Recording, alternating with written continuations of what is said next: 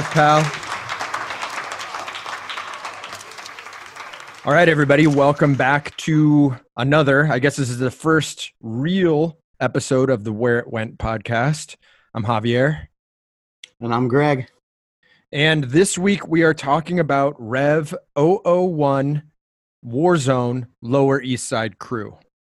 This is a it's this is an interesting record. Um, this is a highly collectible, kind of primitive sounding uh, document of early New York hardcore, and it's got an interesting story, I guess. Um, and at the same time, some of that story is like not easy to find.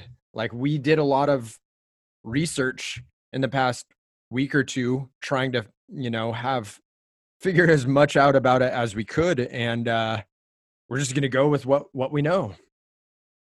Yeah, what's crazy too is, you know, this is the first release on Revelation. So tied up in this is also just the beginnings of the label, which is the, you know, the whole crux of this podcast.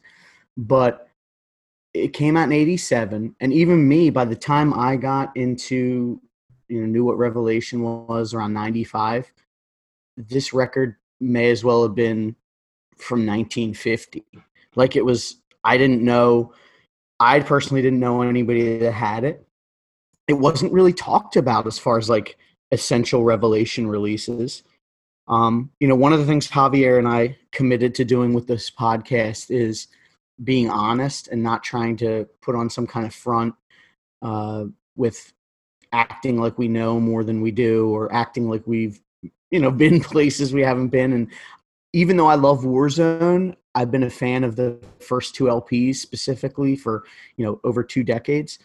For some reason, because of the reasons I stated uh, earlier, and the fact that like when I was getting into hardcore, I was buying CDs and tapes, and this wasn't on either. I didn't even hear this record until like the past two weeks, which is kind of because I, I remember being like, oh, a lot of these songs are on the LP. Like, you know, I hate listening to things on YouTube.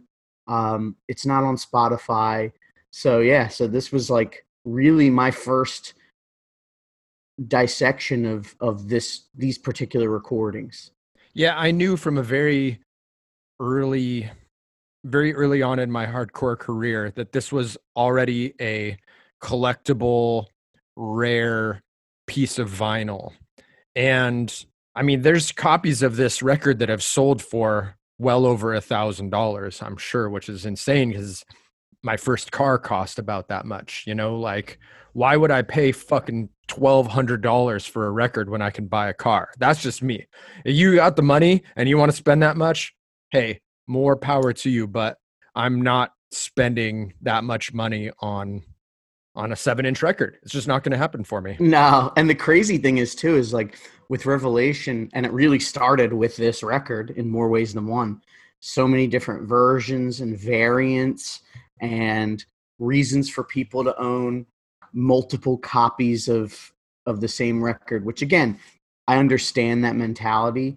Fortunately for my sanity and my wallet, I've been like a kind of one one pressing is fine. Of course, I prefer the original uh, pressings if I can get them, but I don't need to have you know 12 copies of the same record.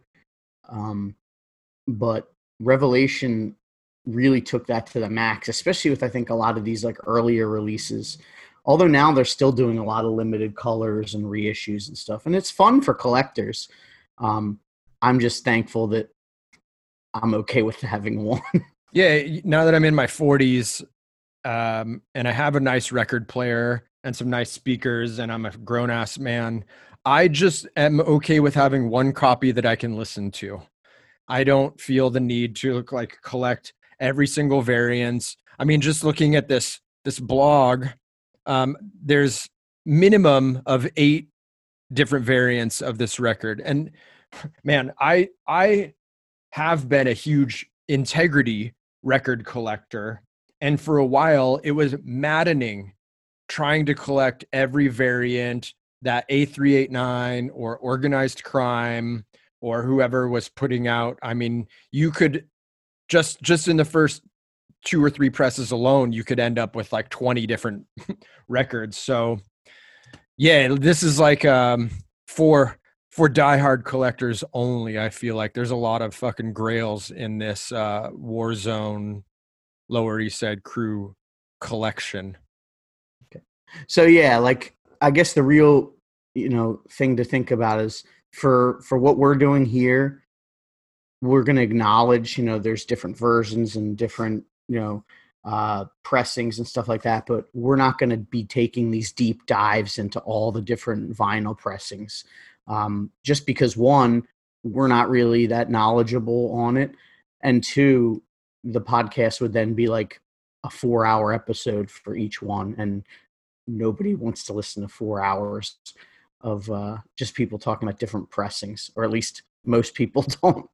Yeah, there's so much information, so much information out there on the internet, especially on Instagram with all the big collectors, um, Marcus Andrews, Lord Humongous, GTC2. Like, you know, there's some there's some really big heavy hitters out there that have this kind of stuff, and we they're don't. better resources than we're going to be. Absolutely. So yeah, shout out to them. Like I said, the collecting, I think it's cool. I just I can't do it for my my own sanity and you know my wallet. But um, yeah, and and speaking of you know shouting out these names, I just we just want to thank everybody so far that's been supportive and uh, talking about episode zero zero zero and saying how they can't wait for us to dig in.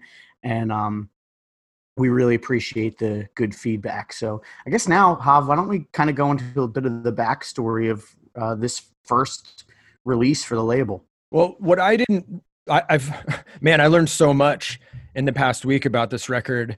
Um, I was reading the Schism book uh, that Bridge Nine put out, and saw some labels drawn up for this that had the Schism Records logo.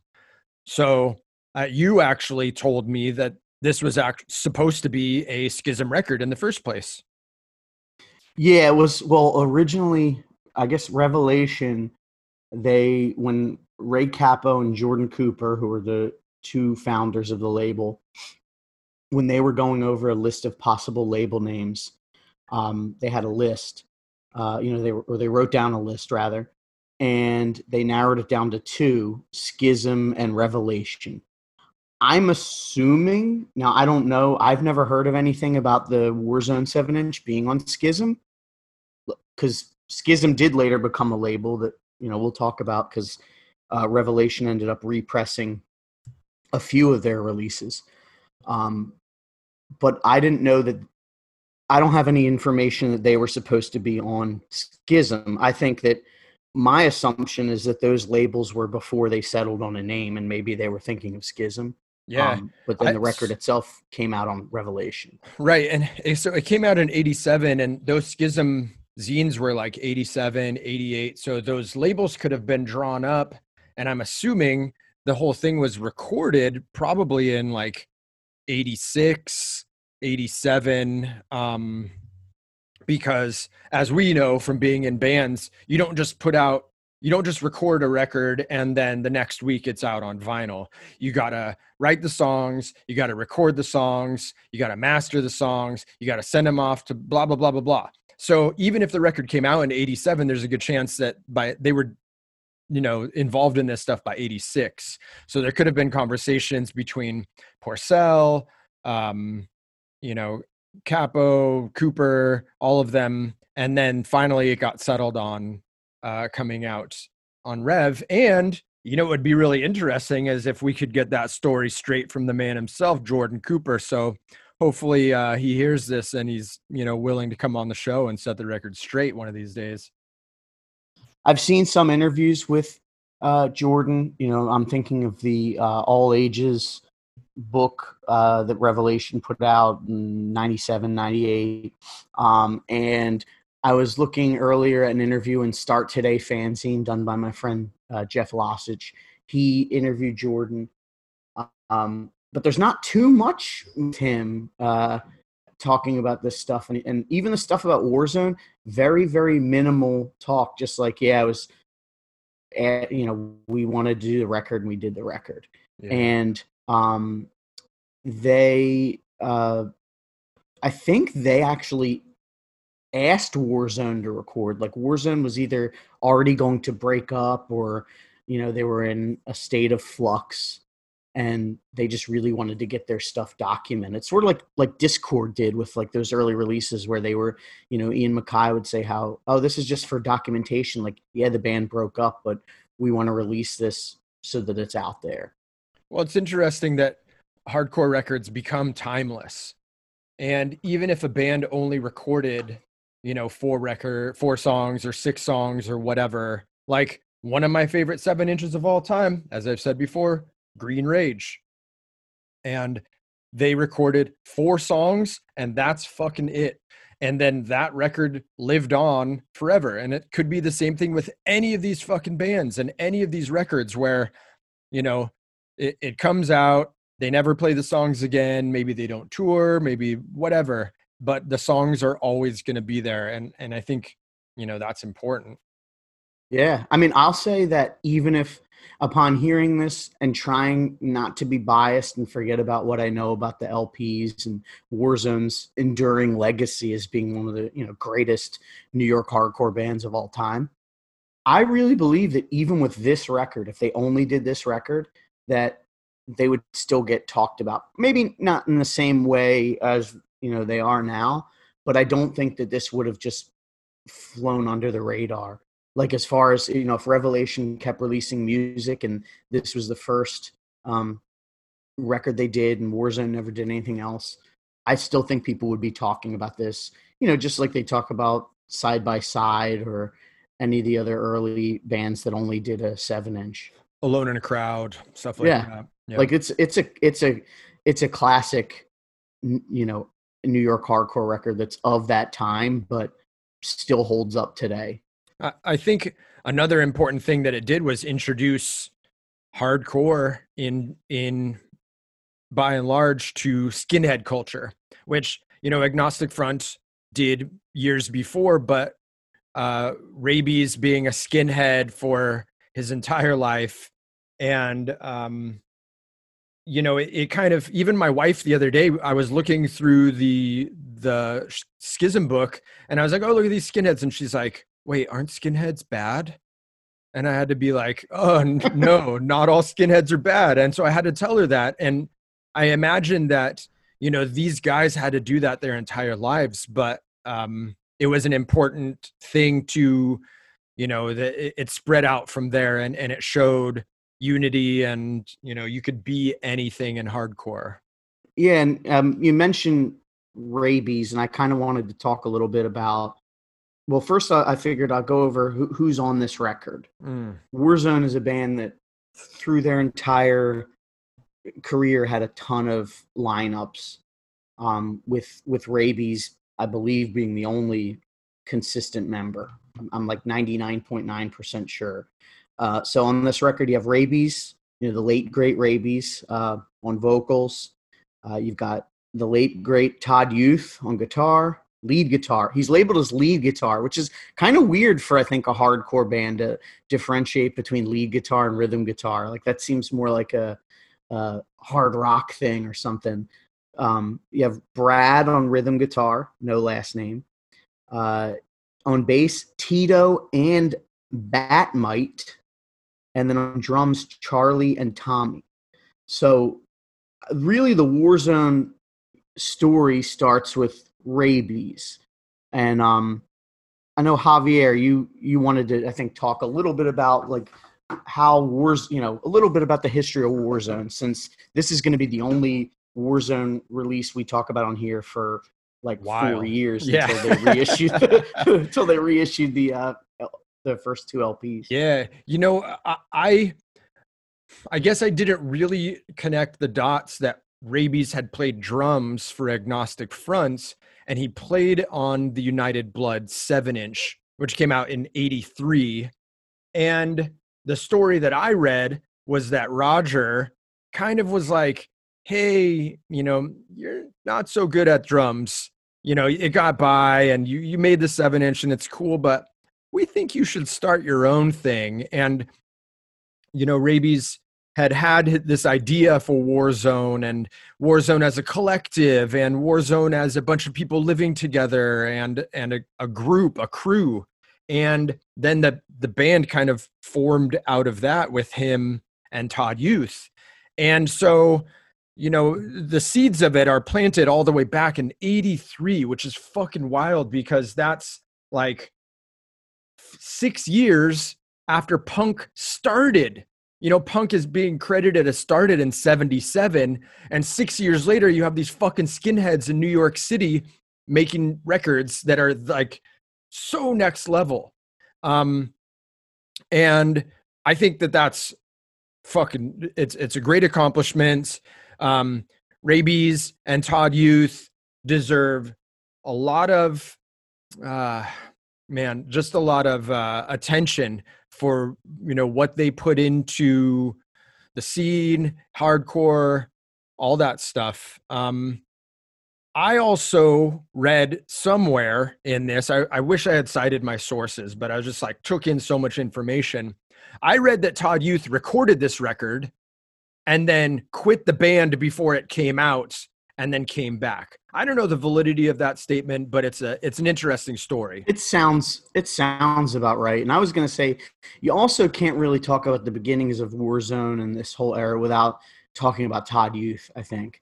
Um, Todd Youth he passed away uh, back in October of 2018. Um, and he's somebody who is, you know, integral to New York hardcore. Um, he was in you know, he played an agnostic front when he was 13. Yeah. I mean, that's that blows my mind. I'm thinking about what what I was doing when I was 13, but he was you know, he was this runaway kid. Um I forget where he was originally from and he just came to the Lower East Side and you know, started playing. I think he played bass in Agnostic Front if I'm not mistaken and then he you know ended up doing warzone he would always refer they would refer to Raybeez and Todd would refer themselves as brothers, but they weren't blood related, but they were very close, you know, like brothers. And, you know, Todd went on to do so many. I mean, he was in Murphy's Law after that. And then he was in that band D Generation with Jesse Malin. Um, when I saw the Samhain reunion in 99, he was playing with Danzig and Samhain then. Um, he played with like Glen Campbell. He's, I mean, he's kind of, he did so many things, but it really did all start back in the, you know, early 80s when he was a teenager. But I definitely believe that that sounds about right that he would have recorded and then quit and then come back um, to the band. Yeah. Also, shout out to the Fireburn seven inch. Uh, that or the, the the Fireburn EPs, like those records are are fucking great. Um, and I think that that's a really good like last um, imprint that Todd Youth made. I, I didn't really know him from New York hardcore. I didn't really. I I I got to admit right here and now, I'm not the biggest New York hardcore fan, as you'll come to you'll come to understand. So I, I didn't I didn't really stand for Todd Youth, but I met him here in California just in the past like five years or so, and so I knew him for, as the bass player of Fireburn. And then, like, you know, oh, he was also in Danzig and this and that. And um, so, yeah, uh, Todd and and Raybeez, if you get a chance, uh, everybody should watch on YouTube. Uh, the there's like a morning program that's Todd and Raybeez and a few girls, and they talk to like Regis Yes. And, and, is it Regis and Kathie Lee? Yes. And yeah, that, that interview is great. Uh, you know, just them talking about um, punk culture. And w- what I was thinking the other day about that interview is how interesting it was that now punk and hardcore, it's not, it's just like accepted. You know, you see a punk walking down the street, you don't really do anything. Back then, 80, 85, 87, 89, you could get majorly fucked with by a truck full of rednecks or by someone on the street who didn't like the way you look just for being a fucking punk. And these guys I'm sure they got fucked with a lot in New York City Oh in yeah, the early 80s for just for how they looked. yeah. And I like that you only used odd numbered years because we're saying in '86 and '88, if you were punk and you're happen. walking around, It was you, you were fine. But as soon as soon as January 1st, '89 hit, that was it. It was over. You had to wear a hat over your mohawk. well, the numbers were doubled in 88, I heard. yeah um but yes that that is great and also there was the donahue uh new Hmm. york hardcore around the same time um but yeah both Raybeez and todd um were just incredible pieces of the new york hardcore puzzle and it's it's it's definitely a loss. Um i would love to have been able to you know talk to both about this record and wish they would still here putting out music. You know warzone was releasing stuff up to the end um you know on victory records. Um Well, it's it's interesting that basically Warzone existed on vinyl, I guess you could say, or or on recording from like the the first demo is 84, the As One demo is 86, but then Lower East Side Crew is 87, and the last real record is 97. So that's only 10 years, which like back then it seemed like forever. Now we look at it and we're like, oh, because there's hardcore bands now that have been playing for 30 years or Right. more.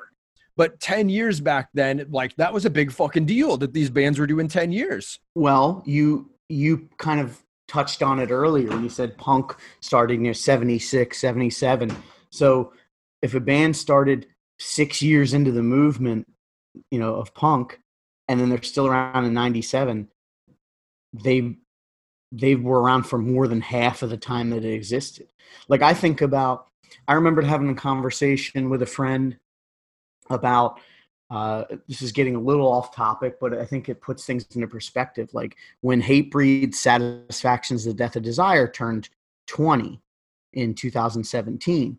And I said, think about this. When Satisfactions the Death of Desire came out in 97, if you went back 20 years, hardcore didn't even exist then. Like, you know, 77 was Ramones, Buzzcocks, you know, uh, The Clash, all that stuff, Sex Pistols. So it's just kind of crazy that I know it's just something that happens as you get older where time doesn't seem as distant. You know, like I said earlier, this record may as well have been 50 years old when I got into hardcore because it was from 87. It was hard to find even then, you know, only a few years in. Like eight years later, the record's super hard to find. Like I'm trying to think of now, like I could probably go on Discogs and get records from 2012 by most bands pretty cheap.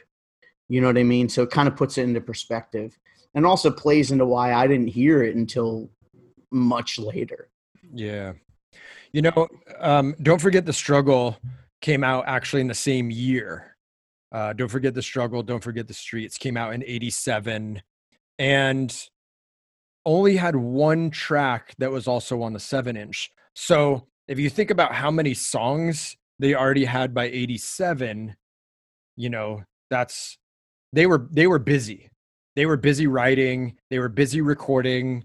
Um, and then Open Your Eyes came out in 88. So just in those two years, they had fucking two full lengths and a seven inch ready to go. Like that's that's an accomplishment right there. Yeah, especially in a time where now I think bands take sometimes a really long time in between records. Um, Yeah, my dude James K actually just pointed out this morning that between there was two Cro-Mags records and the time between them was 7 years. You know, that's a long a long gap between two records. Yeah. yeah, and then you think about like a band like not that they're hardcore, but like the Beatles put out like so so much material for in in seven years. Yeah. um you know and i think about that often with a lot of with a lot of music like and i use the beatles as an example like they broke big in the us in 1964 and by 1970 they officially broke up. That's six years. And think of all the records they had and all the cultural change. And I think hardcore back then was kind of the same. These bands were putting out tons of records, and it doesn't really happen that way anymore. I'm assuming too, like with hardcore, a lot more bands tour more. You know, when I first got into hardcore bands, didn't tour. You know, you had like bands like yeah, Sick of It All and Biohazard and all that stuff. They were like real bands, like you know, like pro core. But the smaller hardcore bands, they played weekends, like on the East Coast. Maybe they'd fly out to the West Coast. Like touring, I don't think was as like prevalent. Um, but it is it's crazy to think that this really is the record that started it all. Like 33 years later, people are talking about it. Revelation's still putting out stuff. Um, people are still ordering records from Revelation all the time. Um, and it literally started, you know, uh, with Ray Capo, you know, at the time was in Youth of Today and his friend Jordan. And hey, we should do a Warzone record. Okay. And that was it. And they, uh, I read Jordan saying he got some help from someone named Kane that worked at um, BYO Records, Positive Force, um, kind of helped him with information on like how to press a record, what to do. Um, and then here we are. It also came with a, I don't know if you saw, it came with like a little, like a Xerox poster, the original there's, pressings. There's a couple different versions of that insert. There's one that's like two yellow papers. There's one that's like one extended white one. And then, you know, there's one that had like, um, uh, edits or like, oh, well, on the last one, this said this, and now this is the way that it is, or whatever. So, yeah, I think as the pressings went on, they also changed the inserts and kind of they changed the labels. Like, if you look at these pictures of all of the labels, um, you know, we'll post it on the Instagram, but there's a lot of fucking different versions of this record, and those could be, you know, for one reason or another. I I, I forget which record it is, but one of the early Rev releases, or maybe it's even a Schism one, like the pressing plant closed down and they lost the masters. I think it's the Judge seven inch. They lost the masters, and so they had to like remix or remaster it. So the first Gorilla Biscuits, yeah, was it was it? Gorilla Biscuit. Yeah, yeah I looked so they, up um, Gorilla Biscuits. I didn't even know that until recently. Yeah, so you so that's crazy. You know, you this is an, an, interesting topic too that we'll get we'll get onto with all of these releases later later on. But like, you get used to hearing a certain version of a song. You get used to hearing a demo version or an EP version or a live version, and then another version comes out, and you might not like it because it sounds different. It's mixed yep. different, it's recorded different. Even like the Gorilla Biscuit song on the Together comp, I was listening to it this week and I was like, oh, I don't like this version as much. It's just that's the way it is. Yeah, yeah, yeah. Yeah, or, we'll we'll get to that too. Like, yeah. I'm in this. I'm in the same boat. Like, mm-hmm. some of these, sometimes what may be the definitive version, I didn't hear until later, and the one I heard is so embedded um, that it's it's hard to break. There's other instances that we'll talk about chain of strength where where the yeah. version that was the one that I was introduced to is far inferior even upon the first time hearing the the regular you know the real mixes. But you know we'll we'll get to that in a, a couple uh episodes. So but speaking of songs uh let's talk about hot tracks on this 7 inch. We're to have uh, for each one of these records through the Rev catalog, we're going to have what we call hot tracks. And that's going to be uh, maybe our favorite song or like the hit single or the banger or whatever. So, Warzone, Lower East Side Crew, uh, what's your hot track? In listening to this, none of the songs that I wasn't too familiar with jumped out at me like the songs that I already knew. Um, I've got to say, "We're the Crew" is is my hot track. It's just such an awesome song. Um, gets stuck in your head, and it sort of sums up like what you talked about with Raybeez.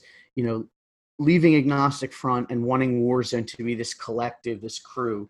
Because really, anybody who I've talked to that had encounters with Raybeez, it was always just like he was welcomed people with open arms, welcomed new people to the scene. You know, uh, did so much for hardcore, especially New York hardcore. He just lived it and breathed it, and I think that "We're the Crew" is a nice encapsulation of that feel. Uh, my my hot track is "Take a Stand," actually, and uh, but you know, just listening to this seven inch, um, what I really, really actually appreciate about this seven inch is that there's fucking seven songs on this record. Like you really get your money's worth. So I fucking hate it when seven inches you get them and there's two songs on it, or you know maybe three songs, but seven songs on a seven inch. That's the most bang for your buck.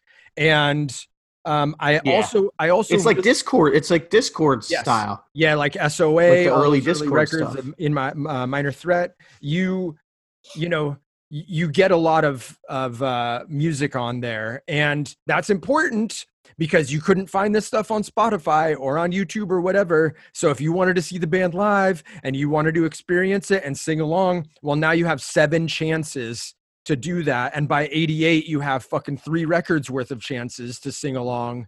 And um, I think that's great. Uh, I also really appreciate how raw this record sounds. And it sounds like it was recorded live. Uh, there's, you know, there's not a, a really slick production value to it. Um, it was produced by Jordan Ray and Ray, which I'm assuming is Ray Cappo and Raybeez, and um, so everyone kind of had a hand in its uh, in its sound, and I think that again, that's the crew, that's the Lower yeah. East Side crew. They all had some input. Um, I would say one thing I I want to start with the podcast. I didn't even run this by you yet, so we can edit, we can chop it out. But I think for each release, we should say whether or not we think it's an essential release mm. for the label. Well, um, and I that doesn't necessarily mean that we think it's bad or not, but whether it's essential, meaning like somebody getting into hardcore wanting to know about Revelation, should mm. they listen to this record? I think, honestly, I think that if you enjoy hardcore punk, you don't need to own this record, but you for sure should A, listen to this record at least once, check it out. If it's not for you, fucking cool.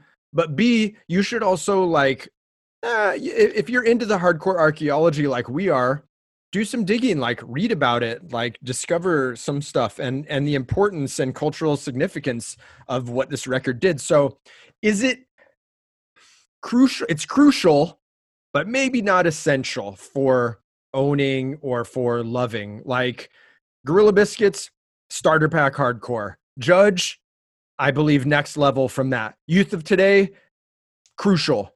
Um, but Warzone, Lower East Side crew, I don't know that it's essential, but it is crucial. Okay.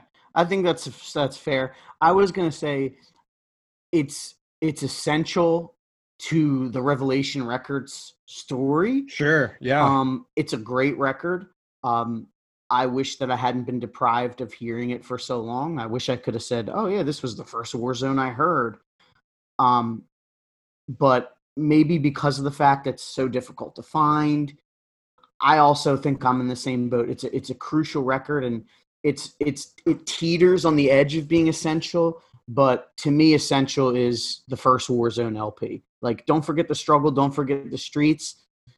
That's essential uh, this is close, but no cigar. Just because I think that that ne- knowing that that next record, where that took them and sound wise, sonically, I have a hard time saying this record is essential. Um, even though I think that it's a great piece of New York hardcore.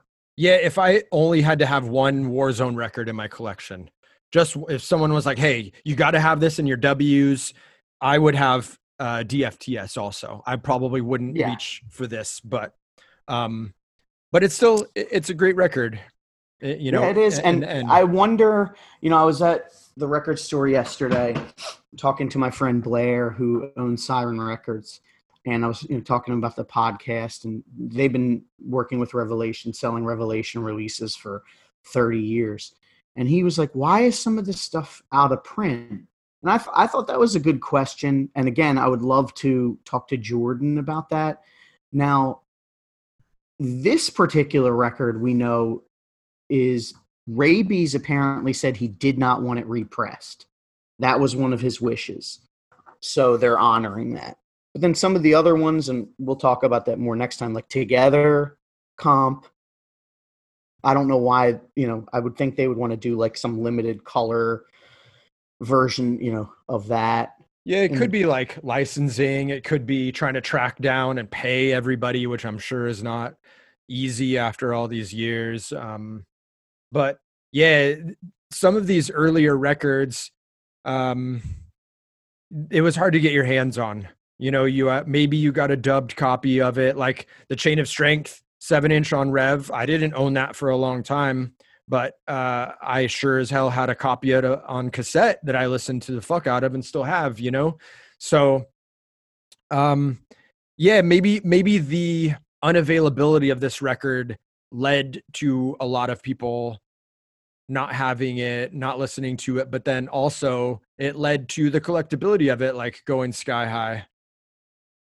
So there's, um, I want to shout out my friend uh, Jason Mazzola. He actually also designed uh, the logo for the podcast. Um, friend of the pod, friend of me, just great, all around great guy. He sang for Count Me Out, which I know both me and Javier are huge fans of. Yeah, I ride uh, hard for permanent. That's I me think, too, man. Which most people, uh, we I get in the one ten permanent argument, Mhm. and um, I'm always in the minority with permanent. So I'm glad to know you're in my corner.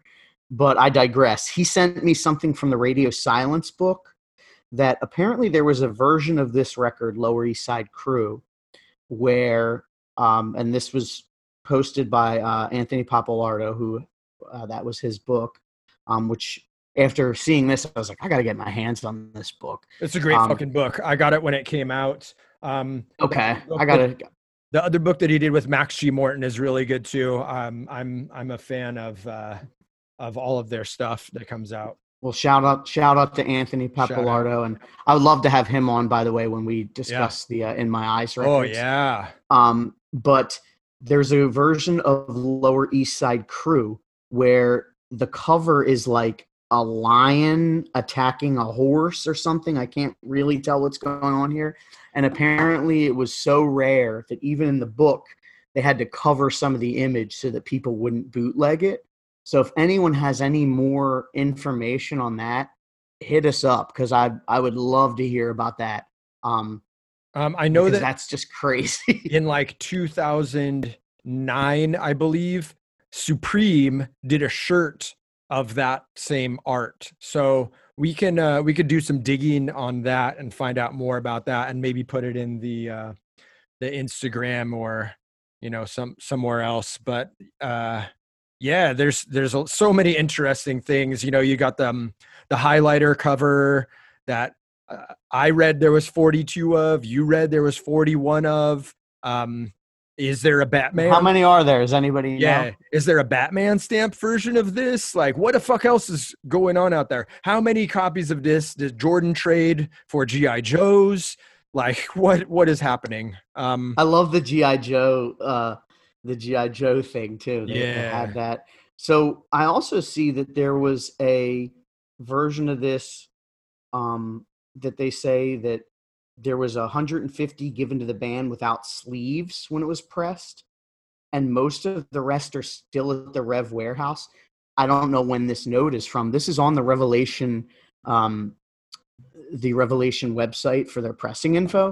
So if we have anybody that knows that, or maybe even if I knew somebody that lived in close proximity that could huh. go there and investigate, Yeah, maybe I could. Uh, we I could see there. because yeah. that's that's also just crazy um, to think that that's just sitting there. But yeah, I was I was thinking about this record and just in terms of hardcore, it had me thinking about how a lot of what, at least from our era, you know, before Spotify, before file sharing and that, like you, if your circle of friends didn't tell you you got to listen to the Warzone seven inch, there's a good chance you weren't listening to the Warzone 7 inch unless maybe you were reading in a fanzine or something that said you had to check it out.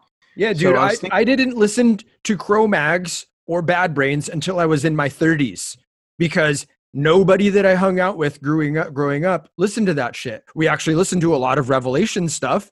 I listened to the fuck out of Farside and Gorilla Biscuits and Judge and Youth of Today, but nobody in my circle was like, listen to Warzone, listen to New York hardcore, listen to this. The only New York hardcore that I ride hard for still to this day is Agnostic Front, like those early records. But it just, it, you're right. If you're not exposed to it and you're not handed it, then that seed doesn't get planted probably and you know it's it's harder for you to pick up on this stuff yeah and like we kind of i kind of wanted to show with this podcast like there shouldn't really be any shame in any of that because like I said, I didn't hear this Warzone seven inch, and I love Warzone. Didn't hear this until 2020. Mm-hmm. Um, and you know, even talking about Cro-Mags, like when I was 14, 15, nobody I knew was talking about Cro-Mags. Mm-hmm. You know, I didn't get into them till I was like 18 or 19, and that was that was because at that point the internet was popping, and ironically, it was like the Revelation message board.